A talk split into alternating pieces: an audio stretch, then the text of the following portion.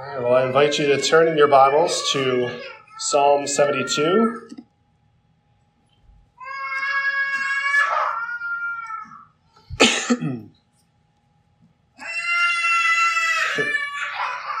Psalm 72. Follow along with me as I uh, read this passage for us, beginning in verse 1. Of Solomon. Give the king your justice, O God, and your righteousness to the royal son. May he judge your people with righteousness and your poor with justice. Let the mountains bear prosperity for the people and the hills in righteousness. May he defend the cause of the poor of the people, give deliverance to the children of the needy, and crush the oppressor. May they fear you while the sun endures, and as long as the moon throughout all generations. May he be like rain that falls on the mown grass, like showers that water the earth. In his days may the righteous flourish and peace abound, till the moon be no more. May he have dominion from sea to sea and from the river to the ends of the earth. May desert tribes bow down before him, and his enemies lick the dust. May the kings of Tarshish and, the, and of the coastlines render him tribute. May the kings of Sheba and Seba bring gifts.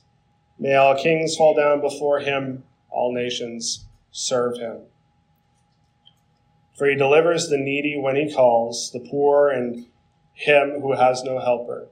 He has pity on the weak and the needy and saves the lives of the needy. From oppression and violence he redeems their life, and precious is their blood in his sight. Long may he live. May gold of Sheba be given to him. May prayer be made for him continually, and blessings invoked for him all the day. May there be abundance of grain in the land. On the tops of the mountains may it wave. May its fruit be like Lebanon, and may people blossom in the cities like the grass of the field. May his name endure forever, his fame continue as long as the sun. May people be blessed in him. All nations call him blessed. Blessed be the Lord, the God of Israel, who alone does wondrous things. Blessed be his glorious name forever. May the whole earth be filled with his glory. Amen and amen. The prayers of David, the son of Jesse, are ended. May God bless the reading of his word.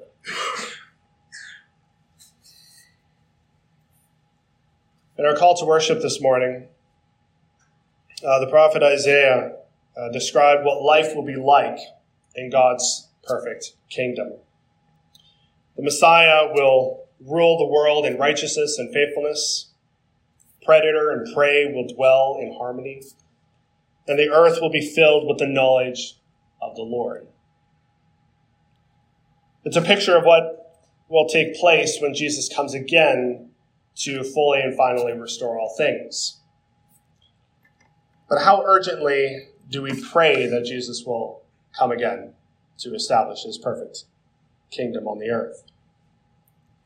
Do we ask for this kingdom to come today, or do we want it to wait a few days, weeks, months, years? You know, maybe we want to accomplish some things in life before Jesus returns. You know, maybe we want to get married or have children or grandchildren, or maybe we want to go on that vacation that we've been planning for years. There could be many reasons why we don't want Jesus to come back today. But when we see the injustices in this world, you know, think of the, the mindless killings, the senseless beheadings, the starving refugees, we may be more inclined to pray that Jesus will come back today. Psalm 72 seeks to encourage us to pray to that end. To pray that God's perfect kingdom will spread to the ends of the earth through his righteous king. And we'll see that this whole psalm is, is all gearing towards that ultimate end. Uh, the heading of this psalm is of Solomon, which can either mean that Solomon wrote this psalm or uh, that it was written for Solomon. And given that verse 20 concludes with the prayers of David, the son of Jesse, are ended, it's more likely that this psalm was originally a prayer of David for his son Solomon when he became king of Israel. Psalm 72 is classified as a royal psalm, just like Psalm 2, which we looked at a few weeks ago. It's a psalm that would have been prayed whenever a new king of Israel was crowned. And just like Psalm 2, this psalm looked forward to the worldwide rule of God's righteous king. The first stanza in this psalm is a prayer that God will give his justice and righteousness to the king of Israel. Look at verse 1. Give the king your justice, O God, and your righteousness to the royal son. Um, a major concern, as we'll see throughout Psalm 72, is this concern for justice, for righteousness. God had given Israel specific instructions to care for the poor and the needy among them.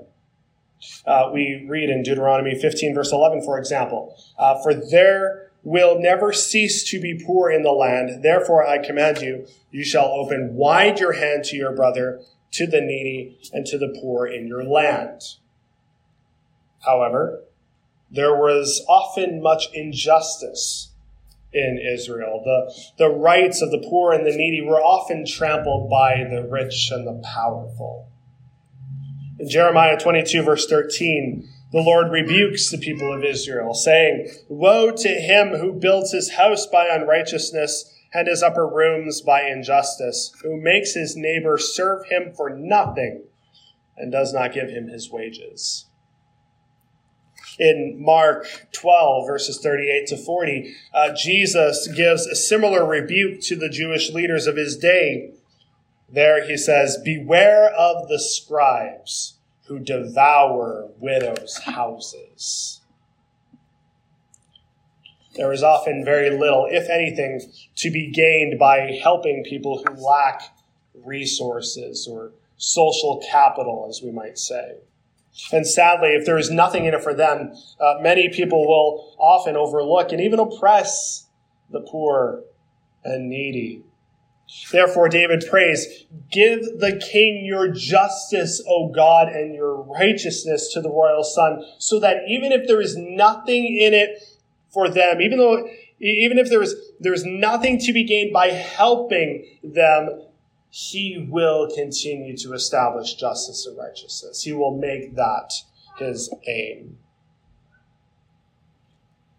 Notice that David's prayer is not merely that the king will be just, although you know, that would be good in and of itself, but rather David prays that God will give his justice to the king. His prayer, too, is not merely that uh, the king will be righteous, but that God will give his righteousness to the king.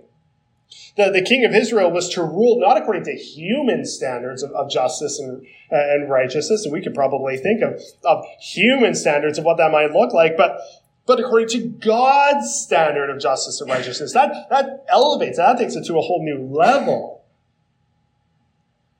That we must understand, too, that the people believed that uh, there is no authority except from God, and, and that those that exist have been instituted by God. We, we see that in, in Romans 13, verse 1. There, there's this connection between uh, the, the king of the universe and the king of Israel, where the king of Israel is an extension of the king of Israel, or the king of the universe. And thus David prays that, that the king of the universe might share his perfect justice and his perfect righteousness with the King of Israel. Now, what does this perfect justice and righteousness look like? Well, look at verse 2. May he judge your people with righteousness and your poor with justice. Right? Again, justice and righteousness, those two words again there are mentioned. God is deeply concerned about social justice in Israel. Why? Because the people are God's people and the poor are God's poor. Look, look, look at the text. May he judge your people with righteousness and your poor with justice. God wants his people and his poor to be treated fairly. In Isaiah 1, verse 17, God says, Learn to do good, seek justice, correct oppression, bring justice to the fatherless, plead the widow's cause. In Amos 5, verses 15 and, and 24, God again commands, Hate evil and love good, and establish justice in the gate. Let justice roll down like waters and righteousness like an ever flowing stream. In other words, may the king of Israel treat God's people fairly. Look at verse 3. Let the mountains bear prosperity for the people and the hills in righteousness. There's, there's that word righteousness again. Only here it's, it's in the context of mountains and hills, which have to do with, with uh, Israel's landscape. The, the hills were fertile, but the mountains were barren. But here, David asks God that even the mountains may bear prosperity for the people. Now, that, that word translated as prosperity is shalom. And we looked at that a little bit last week. Uh, it's a word that we often translate as, as peace, but shalom means more than just the absence of conflict. Shalom is a, is a kind of wholeness, a kind of completeness, where, you know, everyone has what is needed and, and no one is lacking. That's, that's shalom. That's, that's what, you know, we, we're, we're aiming towards. You see this, this petition echoed in, in verse 16 May there be abundance of grain in the land, and on the tops of the mountains may it wave. And the picture here is, is even the, the, the barren mountains waving with an abundance of grain. It, it, it reflects the, the longing of the people for the king and his kingdom to be so prosperous that there, there aren't any needy or hungry people in the land anymore because they're, they're, the, the mountains are, are prospering. Now, what does that sound like? Uh, I mean, it sounds kind of like Eden, except, you know, in this case, it'd be a, a renewed Eden, a restored Eden, where everyone has what is what they need. In Leviticus chapter 26, verses 3 to 6, uh, God promised Israel, if you walk in my statutes and observe my commands and do them, and get this, I will give you your rains in their season, and the land shall yield its increase, and the trees of the field shall yield their fruit. Your threshing shall last to the time of the grape harvest, and the grape harvest shall last to the time of sowing, and you shall eat your bread to the full, and dwell in your land securely. I will give peace in the land, and you shall lie down, and none shall make you afraid. Ah, oh, doesn't that just sound amazing? Just, just overly prosperous, overly secure. That is what uh, David is, is praying for his son Solomon. May the land and the people prosper under the rule and reign of the King of Israel. Look at verse 4. May he defend the cause of the poor of the people give deliverance to the children of the needy, and crush the oppressor. Right, now, in, in ancient Egypt and, and Assyria and Babylon, and, and, even in, in many nations today, uh, kings and other political leaders are often judged successful by how well they do in military combat, right? Are they able to, to win at war? That's, that's kind of how we, we think of success today. But and, and much of you know back, back in, in ancient times. But but according to this psalm, Israelite kings were judged by how well they cared for the poor and needy among them. Isn't that interesting? As one commentator put it, uh, according to the theology of this psalm, poor is the, or power rather is to be achieved not by grasping for the most, but by caring for the least. Thus, may the king of Israel not only crush his oppressors, not only is he going to uh, do well in, in his military campaigns, but may he also care for the poor and the needy. This, this first stanza really is, is, a, is a prayer that God will give his justice and righteousness to the king of Israel. The, the second stanza we see there, uh, beginning in verses verse five, uh, is a prayer for the king's long life and flourishing kingdom. Look at verse five. May they fear you while the sun endures, and as long as the moon, throughout all generations. Um, most of us likely weren't around uh, or, or may not remember singing uh, God Save Our Gracious King. You know, it's, it's been a few years, hasn't it? God save our gracious King. Long live our noble King. God save the King. Send him victorious, happy and glorious, long to reign over us. God save the King. For so many years, it's been God save the Queen. Uh, but now it's now it's changed.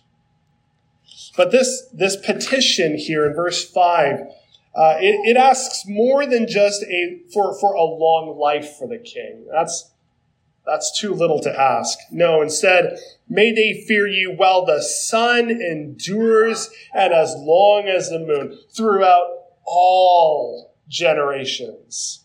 In other words, may the king of Israel live forever. Now that's that's a big ask.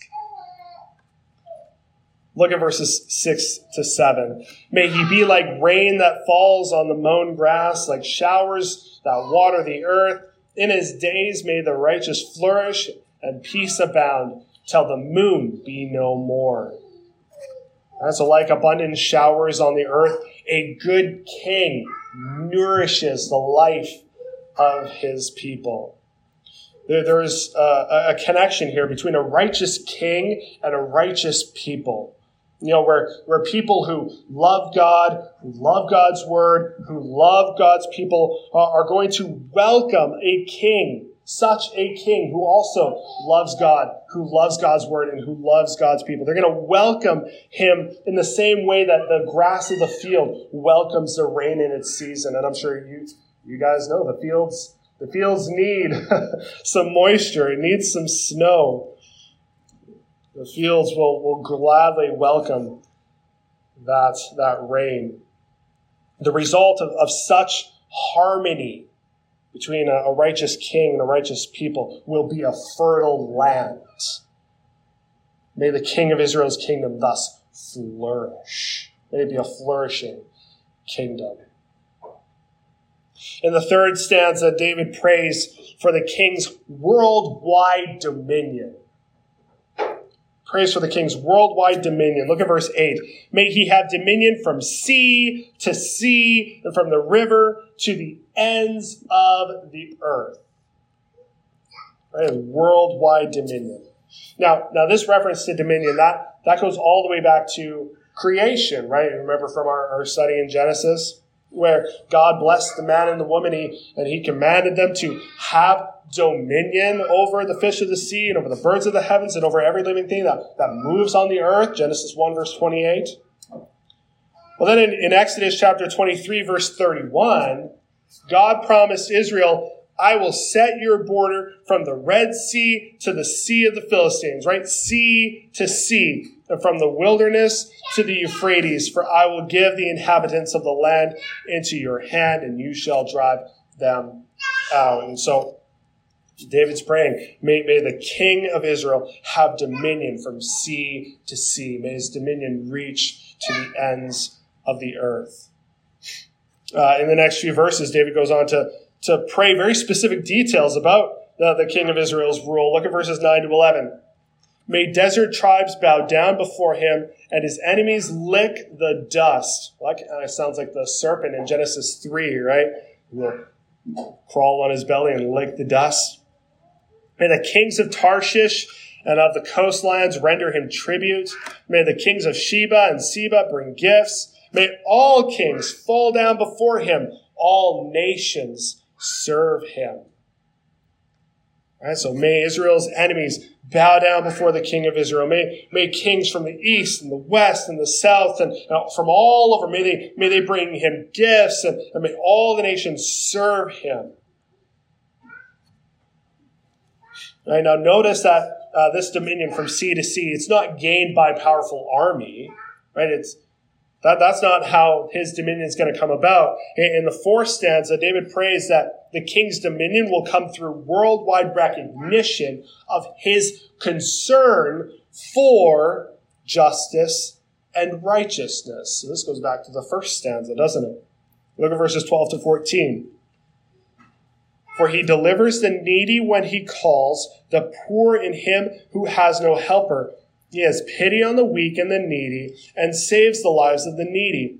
From oppression and violence, he redeems their life, and precious is their blood in his sight.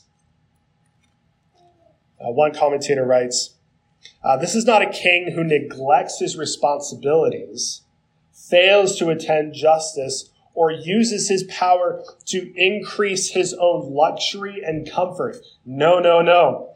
He will understand the plight of the poor and the needy. He will see their anguish, then he'll rise to make recompense. I know oppression and, and violence, these are still things that, that are rampant in the world today. We, we can look around, we can watch the news, we can see that oppression and violence is still around in the world today. But the expectation in this prayer is that the king of Israel will redeem the weak and the needy and the poor from oppression and violence. Now, that word redeem uh, simply means to, to buy back. And we see this, this principle laid out for us in the book of, uh, of Leviticus. Leviticus chapter 25, verse 25 says, If your brother becomes poor and he sells part of his property, then his nearest redeemer shall come and redeem what his brother has sold. So in that in that case, the, the next of kin was to buy it back for his relatives so that it wouldn't fall into the hands of of, uh, of neighboring countries or, or clans or anything like that. The, the responsibility was on the next of kin to be a redeemer. Well, here David prays not for the next of kin, but for the king of Israel to redeem his people. And, and this is this is kind of contrary to, to how David uh, lived at, at one particular point in his life, where, you know, unlike David, who covered over his sins at the cost of his loyal subjects, I think of David and Bathsheba and, and, and the killing of Uriah. David prays that the king of Israel will have eyes to see that even the blood of nobodies is precious in God's sight. And so may the king of Israel be known for his care for the poor and the needy. In the fifth stanza, David prays for the, the king, the land, the people, the nations. He kind of is, is heaping on all these, all these requests to God. Look at uh, verses 15 to 17. Long may he live. May gold of Sheba be given to him. May prayer be made for him continually and blessings invoked for him all the day. May there be abundance of grain in the land. On the tops of the mountains may it wave. May its fruit be like Lebanon. And may people blossom in the cities like the grass of the field. May his name endure forever. His fame continue as long as the sun. May people be blessed in him all nations call him blessed. These are, this is one petition after another petition after another petition. Clearly, David felt free to be able to come to the Lord with his, with his requests, with his petitions. The, uh, the, the reference to, to blessing here, uh, that, I mean, again, going back to, to Genesis, we should immediately be recalling God's promise to Abraham where, where the Lord said, I will make of you a great nation and I will bless you and make your name great so that you will be a blessing and that in you all the families of the earth shall be blessed. Genesis 12 verses 2 to 3. David's prayer is that through the king of Israel, God's promise of blessing will come to fulfillment. May the king of Israel be a blessing to the nations. Psalm 72 ends with a, a fitting doxology. Um, though, though David's prayer has, has centered on the king of Israel, God is mentioned strategically both at the beginning and at the end. Uh, in conclusion, David prays in verses 18 to 19 Blessed be the Lord, the God of Israel, who alone does wondrous things. Uh, blessed be his glorious name forever. May the whole earth be filled with his glory. Amen and amen. See, David, David understands that, that only the Lord, only the God of Israel can do what he's asking. Right? The, the Lord alone is sovereign. He alone can, can grant the king perfect justice and perfect righteousness. He alone can make uh, not only the hills, but also the mountains be prosperous and, and wave with grain. He alone can give the king dominion to the ends of the earth. He alone can provide a king who will live forever. He alone can fill the earth with his glory. No other gods can do that. Only, only the Lord, only the God of Israel can do this. May God spread his perfect kingdom to the ends of the earth through his righteous king. This is, is really what David is praying for his son Solomon. May God spread his perfect kingdom to the ends of the earth through his righteous king. And this eventually became uh, the, the prayer of the people of Israel whenever a new king was crowned. They would also pray this over the, the, the new king. But there are ways in which Solomon, at least partially, fulfilled David's prayer here in Psalm 72. So let's look at some of these, these connection points. In verse 15, uh, David prayed for the king, long may he live. Well, in, in 1 Kings chapter 1, verse 39, when Solomon was anointed king, all the people said, Long live King Solomon. In verse 2, David prayed for the king, May he judge your people with righteousness and your poor with justice. Well, in, in 1 Kings chapter 3, verse 9, uh, Solomon asked the Lord for an understanding mind to govern God's people, that he may discern between good and evil. And, and the Lord responded by giving Solomon a wise and discerning mind. 1 Kings chapter 3, verse 12. In verse 16, David prayed for the king, uh, may there be an abundance of grain in the land and may people uh, blossom in the cities. While in, in Sol- under Solomon's kingship, Judah and Israel were as many as the sand of the sea. And uh, they ate and drank and were happy, 1 Kings 4, verse 20 says. In verses 8 to 11, David prayed for the king. May he have dominion from sea to sea and from the river to the ends of the earth. May all kings fall down before him, all nations serve him. And in 1 Kings chapter 4, verse 21, it says that Solomon ruled over all the kingdoms from the Euphrates to the land of the Philistines and to the border of Egypt. They brought tribute and served Solomon all the days of his life. In verse 10, David prayed for the king. May the kings of Tarshish and of the coastlines render him tribute. May the kings of Sheba and Seba bring gifts. Well, during Solomon's rule, people of all nations came to hear the wisdom of Solomon, and from all the kings of the earth, 1 Kings 4, verse 34 says. Even the queen of Sheba came and brought him gifts 120 talents of gold and, and a very great quantity of spices and precious stones, 1 Kings 10, verse 10 says.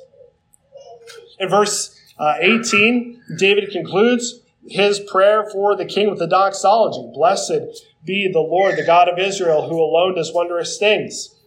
And in 1 Kings chapter 10, verse 9, the queen of Sheba concludes her speech to King Solomon with a doxology Blessed be the Lord your God, who has delighted in you and set you on the throne of Israel. And so we see the, this, this partial fulfillment of David's prayer here in, in Psalm 72 in King Solomon. And yet, and yet, Solomon, in all his glory, in all his splendor, never attained the just rule, the perfect peace, the, the dominion to the ends of the earth, uh, or, or the endless reign for which David prayed. He, he only partially fulfilled it, but it wasn't fully fulfilled in Solomon. And in fact, after Solomon's death, um, all the assembly of Israel came and said to, to Rehoboam, that's Solomon's son, Your father made our yoke heavy. Now therefore lighten the hard service of your father and his heavy yoke on us, and we will serve you. 1 Kings 12, verses 3 to 4. And when Rehoboam failed to comply, what happened? Ten of the tribes of Israel rebelled against him and seceded. Right? And, and then the, the following Davidic kings didn't even come close to the glory of Solomon. And then in, in 586 BC, the last Davidic king was taken away into Babylonian exile, uh, so that there were, there were no more kings from the house of David. That kind of, what do you do now with, with Psalm 72? You don't have a, a king from the house of David. Well, the people of Israel, they never forgot God's promise to King David. God's promise of your house and your kingdom shall be made sure forever before me. 2 Samuel 7, verse 16. They never forgot that. And so, how did they now pray Psalm 72? Uh, after returning from Babylonian exile, how did they pray Psalm 72? Well, they prayed it with a focus on a future king. A king like David and like Solomon, but better, but greater. A king who would indeed rule justly, whose kingdom would be marked by righteousness and peace and prosperity, and whose dominion would spread, would spread to the ends of the earth and endure forever. They look forward to, to a future king. The prophet Zechariah, in fact, used the, the, the very words of Psalm 72, verse 8, to describe the dominion of the coming Messiah. Prophet Zechariah says, He shall speak peace to the nations. His rule shall be from sea to sea and from the river to the ends of the earth. Zechariah 10, verse 10. So when we come to the New Testament, we see that God's answer to David's prayer here in Psalm 72 is found in who? Jesus. It's found in the Lord Jesus Christ. In Luke chapter 1, the angel Gabriel came to Mary and, and told her that she would conceive and bear, bear a son. What did he say to her? He said, You shall call his name Jesus. He will be great, and he will be called the Son of the Most High. And the Lord God will give to him the throne of his father David and he will reign over the house of Jacob forever, and of his kingdom there will be no end. Luke 1, verses 31 to 33. Wow. I mean, that, that immediately goes, goes back to, to Psalm 72 as soon as, as soon as Mary hears that. And thus we see even greater connection points between the, the, the righteous king in Psalm 72 and Jesus Christ, the righteous king. In the days of King Solomon, all the kings of the earth came to render him tribute, while after Jesus was born, kings from the east came and paid tribute to Jesus. Matthew 2, verse 11 records that they fell down and worshiped him and offered him gifts. Gifts of what? Gold, frankincense, and myrrh. In the days of King Solomon, the people shouted, Long live the king. While Jesus' triumphal entry into Jerusalem, the people shouted what? Hosanna to the Son of David. Blessed is he who comes in the name of the Lord. Hosanna in the highest. Matthew 21, verse 9. David prayed for his son, King Solomon. He delivers the needy when he calls the poor and him who has no helper. He has pity on the weak and on the needy and saves the lives of the needy. Well, when John the Baptist heard in prison what Jesus was doing, he sent messengers to, uh, to uh, Jesus to ask, are you the one who is to come or, or shall we look for another? He, he, wanted to, he wanted to know if this was indeed the righteous king of Psalm 72. And what does Jesus say to him?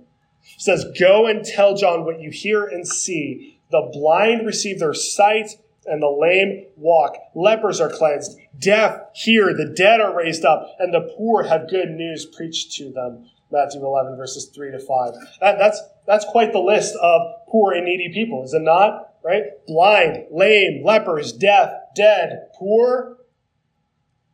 Right? We, we, we can go on. David prayed for his son, King Solomon. From oppression and violence, he redeems their life, and precious is their blood in his sight. Well, in Romans chapter 3, verses 23 to 25, the apostle Paul writes that, that all have sinned and fall short of the glory of God, but that the precious blood of Christ has been shed on our behalf at the cross, so that through faith in him, we are redeemed. We receive the redemption through faith in Jesus Christ from our greater enemies of sin and death and hell. But, but the good news gets even better because Jesus didn't stay dead. In the days of Solomon, uh, Solomon ruled over the kingdoms from the Euphrates to the land of the Philistines and to the borders of Egypt. He did not reign to the ends of the earth. But in Ephesians 1, verses 20 to 21, the apostle Paul writes that God raised Jesus Christ from the dead and he seated him where? At the right hand at, uh, of the Father in the heavenly places far above all rule and authority and power and dominion, and above every name that is named, not only in this age, but in the age to come. How's that for dominion? Right? In the days of King Solomon, Judah and Israel were as many as the sand by the sea. Well, Revelation 7, verses 9 to 10, what does that say? The Apostle John writes, After this I looked, and behold, a great multitude that no one could number from every nation from all tribes and peoples and languages standing before the throne and before the Lamb, clothed in white robes with palm branches in their hands and crying out with a loud voice, Salvation belongs to our God who sits on the throne and to the Lamb. That is Christ. That's way more than sand by the sea.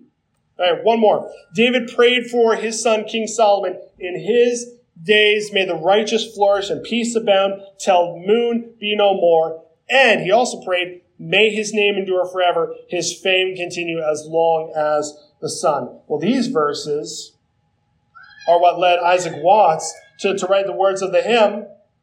We should all be familiar with it. Jesus shall reign wherever the sun does the successive journeys run. His kingdom stretch from shore to shore till moons shall wax and wane no more. How is that for an enduring kingdom?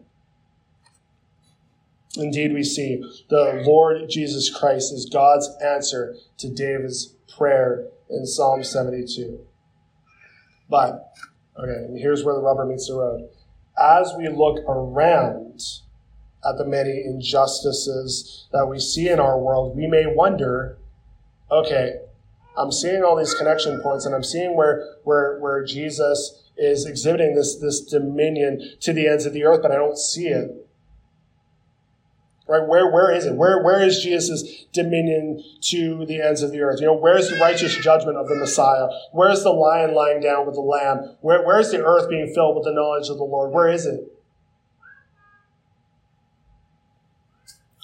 Right? Now, now certainly, when, when Jesus first came to this earth, he indeed brought God's kingdom of justice. Justice like had not been seen ever. But it was not yet in perfection because there is still injustice. Uh, Jesus indeed healed many sick people, but not all of them. He indeed preached good news to the poor, but not all of them. And this is the tension of Advent. It's, it's this tension of, okay, some things are now, some things are here. God's kingdom is, is here to some respect, but it's not here in fullness. It's not fully and finally complete. It's not here like, like, like we would expect it to be here yet. In Acts chapter 1, just before Jesus ascended to the right hand of God the Father, the disciples asked Jesus a question, a question that we could probably resonate with. Lord, will you at this time restore the kingdom to Israel? But what does Jesus say? He says, It is not for you to know times or seasons that the Father has fixed by his own authority. I look at that and, and, and I take that to mean wait. Just wait. And, and, and so we wait. But we do not wait in vain. We do not wait without purpose. You know, what one day God's righteous King, Jesus Christ, will come again to, to spread God's perfect kingdom to the ends of the earth. One day, we'll, we'll see all things fully and finally restored, like what we read about in, in our call to worship in Isaiah 11. Oh man, what a day, glorious day it's going to be. But until that day, Jesus goes on to tell his disciples in Acts chapter 1, verse 8 You will receive power when the Holy Spirit has come upon you, and you will be my witnesses in Jerusalem and in Judea and Samaria and to the end of the earth. To the end of the earth. And so as we wait, we are to be Jesus' witnesses. We are to be people who, who work for the justice of God's kingdom, people who defend the cause of the poor, who deliver the needy, and who have pity on the weak. You see, Psalm 72 isn't just about kings and, and other political leaders. No, it's, it's for all those who claim to be citizens of God's kingdom. And if, if we really do believe that, that Jesus Christ is at the right hand of God the Father right now, ruling and reigning through his redeemed people, then we should be on mission. We should be on mission to take the, the kingdom of God to the ends of the earth. Okay? Now, at the same time, our only hope I want to be very clear. Our only hope for perfect justice and perfect righteousness is not found in us. It's not found in me. It's not found in you. It's not found in what we would say certain political leaders, maybe political leaders that we, we strongly identify with. It's not found in kings or queens or anything like that but in God's righteous King, Jesus Christ. He, He is our only hope for perfect justice and perfect righteousness to exist on the earth. And therefore, as we wait, and as we bear witness to the Lord Jesus Christ through our words and through our actions, may we also be a praying people. Not just a waiting people, but a praying people. May we pray for his coming, that he will come again soon, and that he will spread God's perfect kingdom to the ends of the earth. Because ultimately, that is going to be how, how all of this is accomplished, is through Christ's eventual second coming when he will establish God's perfect kingdom on the earth and where, where all things will be fully and finally restored. Jesus himself taught us to pray this. Taught us to pray for this, this coming kingdom in Matthew chapter 6, uh, verses 9 to 10. Our Father in heaven, hallowed be your name. Your kingdom come. Your will be done on earth as it is in heaven. In Revelation chapter 22, verse 20, as the, the canon of Scripture comes to a close, Jesus promises his people, Surely I am coming soon. So after reading Psalm 72, may we joyfully respond Amen. Come. Lord Jesus. Let's pray.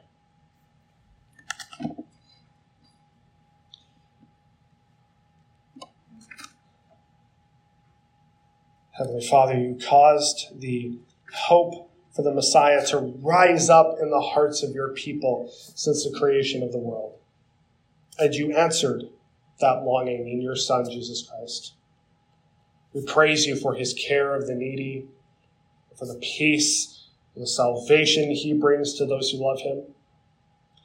Uh, we do. We, we pray for kings and for all those in positions of authority that you would give them your justice. That they might defend the cause of the poor, that they might deliver the children of the needy, that they, that they might have pity on the weak. Your word tells us to pray for, for, for, for kings and, and, and those in authority. We pray this for them. Give them your justice, O God. We, we also long for the day when, when, when every challenge to your rightful throne and every resistance to your rightful rule will be crushed. When at the name of Jesus, every knee will bow in, in heaven and on earth and under the earth, and every tongue will confess that Jesus Christ is Lord to the glory of God the Father. We, we pray for the coming of your Son, our Lord Jesus Christ when he will rule from sea to sea, and when his name will endure forever, and, and when your promise to, to Abraham, a blessing, the nations will be fully realized in him. And so we pray, come, Lord Jesus. we, we may have desires, things we might want to accomplish in, in this life, but God, may the desire of our hearts be the coming of your Son. Finish the work you began. Reign in perfect justice and righteousness. Fill the earth with your glory, we pray. In Jesus' name, amen.